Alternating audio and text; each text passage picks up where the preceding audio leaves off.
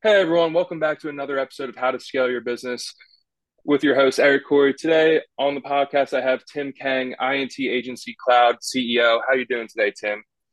Doing good. Thanks for having me on here. Cool, man. So what's going on? Tell us about your business. Yeah. Um, so a little bit about myself. I've been in the Salesforce space for about 10 years. I've been doing um, influencer agencies strategy and talent management um, for just about four to five years. And um, I've been noticing that there's been a little gap in terms of all the other agencies out there working with their influencers. Um, so creating this app that helps essentially replace that CRM functionality that all of them need. There's not really like a fantastic product out there uh, for them. So what we're doing is ultimately um, creating something that's for that niche. And right now, I'm noticing um, from all the agencies that I've worked with that a lot of them are still stuck in spreadsheets um, and kind of like jerry rig solutions of um, Trello, Notion, um, Airtable. It's really just not taking them all the way. So there's a lot of like friction between communication between uh, their folks um, and trying to get these influencers activated in a very efficient way. Um, I can go into a lot more detail about like what the purpose behind that is, but um, I guess I'll wait for the questions to, to come out for that. Yeah, no, definitely. Yeah, tell us the purpose, like why you're doing that. Yeah. So when I was doing the initial part of that uh, agency business, it was more so like for my buddies that were in the industry. Um, they're playing video games for a living, which is awesome, and I wanted to support their you know support their dreams. And what I was noticing was that uh, the focus was mainly on larger influencers, and obviously that makes sense. Your marketing folks have paid salary, and they're, whoever they're reporting to is looking for a return on investment for their marketing initiatives. So I noticed that there's a lot of differences between your big influencers and your smaller influencers. Um, your bigger influencers have a bigger crowd, so it's a lot better for like brand awareness, but they don't really get connected as much as your smaller influencers do. Um, you see a lot more like chat interaction, a lot more responses to comments. You have a lot more close knit groups. Um, so we'll call those the micro influencers and the macro influencers for the bigger ones. The micro influencers have really good in- return on investment for initiatives that you have. You'll see higher numbers like 10, 20% um, interaction, whereas your macro influencers are like less than 10%. So really the question is how do we make it so that these marketing brands so imagine you know mcdonald's chipotle like all these different large companies how can they access these like micro influencers? And really what it comes down to is like how can we make that process more efficient? And really what i noticed was there's a huge gap in the amount of time that it takes to do an rfp process or request for proposal. So those are like contracts rates getting things negotiated that sort of thing. Um, all that communication is do, being done through things like Slack, Discord, email. And then when you have to look for the history of like what has happened, you have to search all those things, right? There's no like dedicated CRM focused on the different elements that they need to capture for that. So this app really that I'm working on is to address that situation to help those teams get more organized, which ultimately at the end of the day will get creators more uh, more deals, especially for the smaller ones that can really uh, that really don't have that opportunity to work with these brands. But now, if the businesses are becoming more efficient, it opens the doors for them to work with those smaller uh, micro influencers and macro influencers at the same time. Um, so that's really the goal. You know, make it more efficient, then everybody everybody wins. Right. Cool. Yeah. My question is like what I was about to say before you mentioned at the end, like you're it's it's for micro and macro. And I was gonna say, like, what is the cutoff between a micro and a macro influencer and, and why? Yeah, so maybe uh Twitch is my forte right now. So if you go to twitch.tv, you have folks that have average viewership numbers, um, number of followers, and that sort of thing. Generally, the performance of a streamer at a given time, um, you're, you're going to want to know how many viewers they're capturing, right? So micro would probably be anything under 500 viewership, anything above 500. We're starting to get into the middle of it. And then uh, above a thousand, that's when you start thinking about like the macro level type of influencers. Cool. Yeah. Can you just walk us through the overall business strategy? Uh, for, for like how the business works, essentially. Yeah. Okay. Um. So yeah, the source of all this is that brands will want to do maybe like one of two things. Um, you, you'll know there's like affiliate marketing. You know there's like folks that just want to get their name out. If you ever go to like a basketball game, you see like State Farm, McDonald's, or whatever on the different signs. That's what you would call kind of like brand awareness. They're not necessarily like selling anything to you at the event or whatever they purchase for marketing um, space, but they they just want to get that in your head so you know that the brand exists, make a presence, right? So those are those are like a lot more popular for your macro influencers. The micro influencers are a lot more popular when you're talking about wanting to try and get sales. Um, so in the gaming industry, you want to sell games, right? So really popular uh, avenue of this is maybe like indie developers, uh, smaller video games that don't have as much of like a massive budget like your, you know, Microsoft or Nintendo or that sort of thing, where they just have great market share. Um, but they want to get their game out there. And what they'll do is work with these smaller influencers um, or the micro influencers. Um, but they're trying to do that more efficiently so, you know, they can touch on more folks. So the business model there is like they want to activate these people. They don't know how, they don't know how to find them. Um, there's a lot of different um, things that could uh, be done to get a curated list for these folks. Um, but you help them get connected. And uh, that's kind of like what talent agencies do. The CRM side of it, that's more like capturing the data and making sure that each step uh, along the process is tracked so that we can measure our performance and you know really uh, activate more people uh, with less time. Gotcha gotcha. So yeah so that makes a lot of sense. So what i was thinking was like um you know how how would it help let's say like mcdonald's for example a massive brand how how could they use that with you know they would have to have basically an army of micro influencers for it to make any return for them because they're such a large brand. But you know you mentioning that hey like a small indie company that's producing one game it could be really helpful if they have a couple small micro influencers you know repping their game. So i think that's really cool.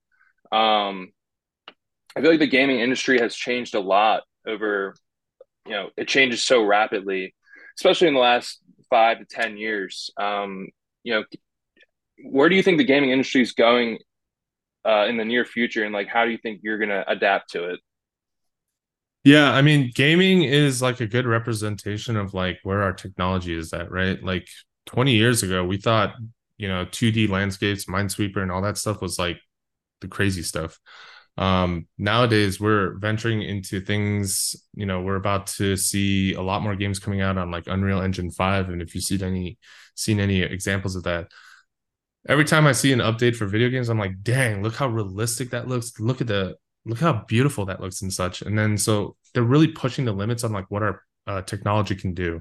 Um, so really it get, gets you connected around like topics of like what's the latest like CPUs coming out, what's Intel and AMD doing, what kind of graphics cards are out there, and then just combining that with the software that's being released just to get a get a scope of like, man, gaming is really like pushing the limits of our technology to like see what what we can do with our creative minds right? And so um as time goes on like really that's the formula. And then that in combination with you know what is fun for people at a given time. And that could be whatever's happening in pop culture whatever's popular uh for the time being. Because like if you think about some of like the key games that have like really made strides like the last thing i can remember was like pubg and they introduced the whole like battle royale concept and then that spawned like apex legends and all these other like things. Warzone is another one.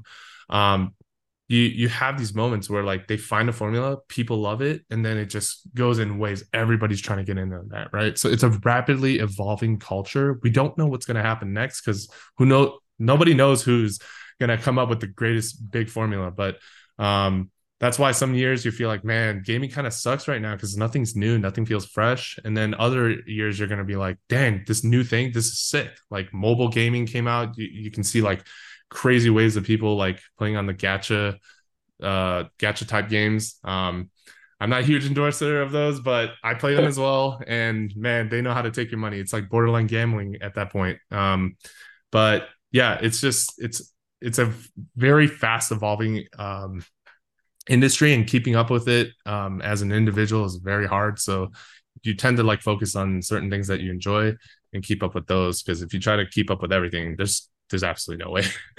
Right. Yeah yeah. I think it's i think it's cool that you you know mentioned pubg and i think another thing that happened around the same time you know was with fortnite as well introducing the season yep. pass right? Which is kind of like a double uh like a double whammy with a brand new type of video game that people have wanted for a really long time or style of video game, along with a different way to monetize that video game, right? Because back in the in the past, there's a lot of loot boxes and stuff like that, but you know, introducing a season pass where people just keep buying it and buying it season after season is just a crazy way to make returns on your game, especially when you're offering it for free. So absolutely.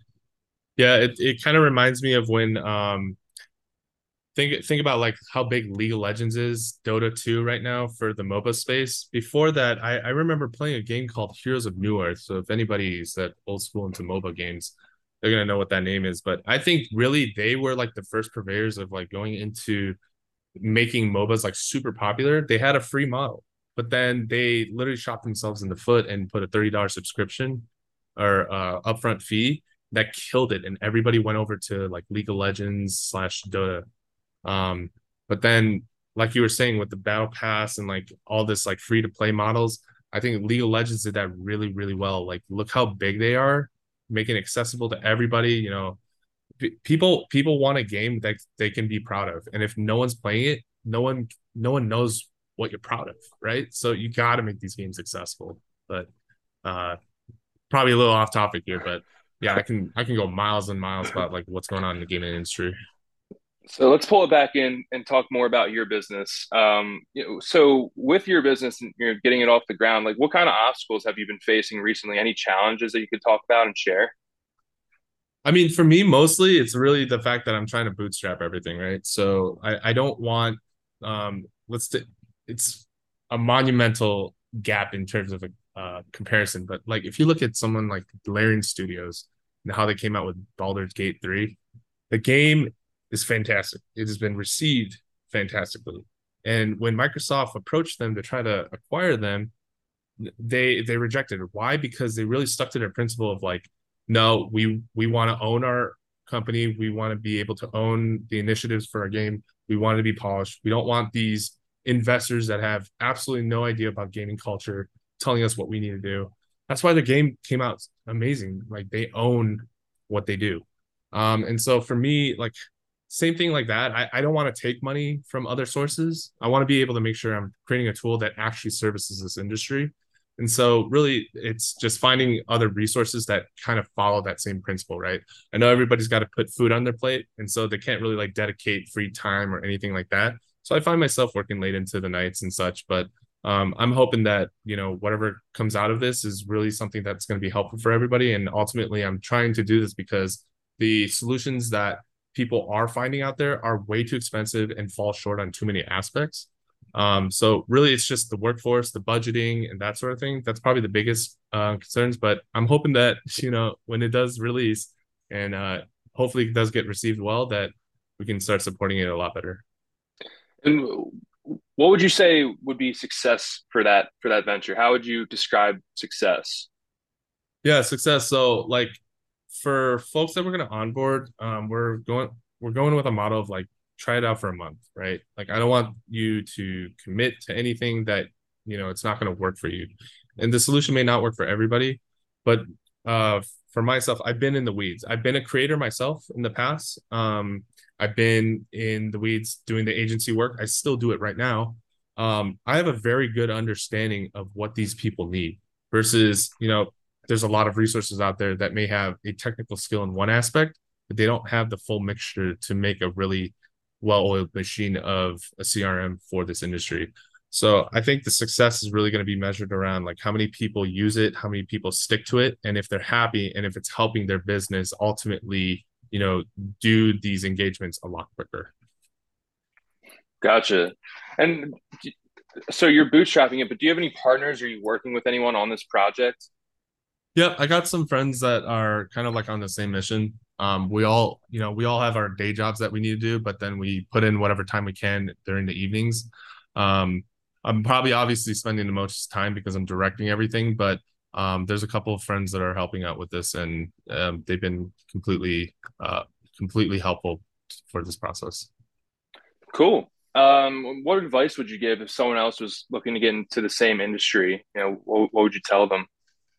Um, gaming influencer space, there's a ton of people, right? Um, the and I would say like try not inventing, reinventing the wheel. There's a lot of stuff out there that's already been done. Learn from the experts, learn from the industries, you know, research what's been done in the past.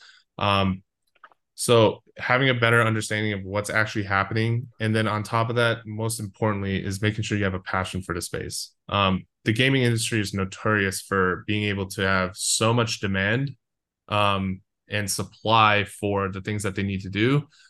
You know, you can take your same develop, like if you were a developer, for example, you can probably find uh, a you know a company in the more traditional sense that is non-gaming related. So, you know, if you were to find like a Google, Facebook, Meta, that sort of thing, you're gonna get paid like way more, you know, unless you're one of like the leads on these video games that have become successful. But um, just because there's so much supply, you really got to have a passion for this because the pay won't show until the results appear. Um, it's it's kind of like salespeople working purely on commission versus you know the ones that have salary and commission on top um, it's just there's a lot there's a lot of people in this space because a lot of people like gaming, right? We want to be surrounded. We want to be the kind of people to be, uh, you know, how cool would it be if you were uh, one of the developers of like League of Legends, and so many people are into that that you go into your friend group and like, yeah, I'm I'm a dev for the League of Legends team. You know, I, I feel like there's a ton of people that would just be like, damn, that's pretty sweet. Um, so for me, it's like I love gaming and I love being able to enable friends to be successful in their dreams, right? And playing video games uh, as a kid, I had the stereotypical, you know, first generation Asian parents. As soon as they saw me playing video games, they're like, "Why aren't you studying? You're falling behind. Blah blah blah. You're wasting all your time." Um, never in their wildest dreams would they have thought that I would be in a position where I'm creating revenue, um, you know, in the gaming space. So I always shove that in their face. Um, I think they they hear that so much um, that they've gotten used to it. But um, it's definitely something I take pride in and something I'm proud of doing. And I, you know, I see myself playing video games all the way to old age. So um, staying staying in the loop with all this stuff is uh, always exciting and a passion of mine. So that's what keeps the drive. If anybody's going into this industry, make, just make sure you love what you're doing. This doesn't just apply to gaming; applies to anything you're doing if you have a love for what you're doing, then you're going to do well in it. I couldn't agree more. Tim, that's all the time we have today. Uh, I just want to thank you so much for being on the show. What's the best way that people can uh, get in touch with you? Yeah, if they want to uh, reach out to me, um, I guess maybe uh, I never really thought about that from like a public scape. But if you connect with me on LinkedIn, my name is Tim Kang. You're probably going to find a ton of people like that. But um, I think the URL, if I'm not mistaken, uh, at the end is Tim J Kang. If you want to send me a connection, I guess I guess if there's an email, maybe we could put that in the comment under a post or something. But uh, yeah, definitely reach out to me if you can find find what what those are. cool. Yeah, I can I can put the email in uh, the description on the post. Well, Tim, okay. thank you so much for being on the show. I really appreciate it. Um, and we'll talk soon. All right. Thanks a lot.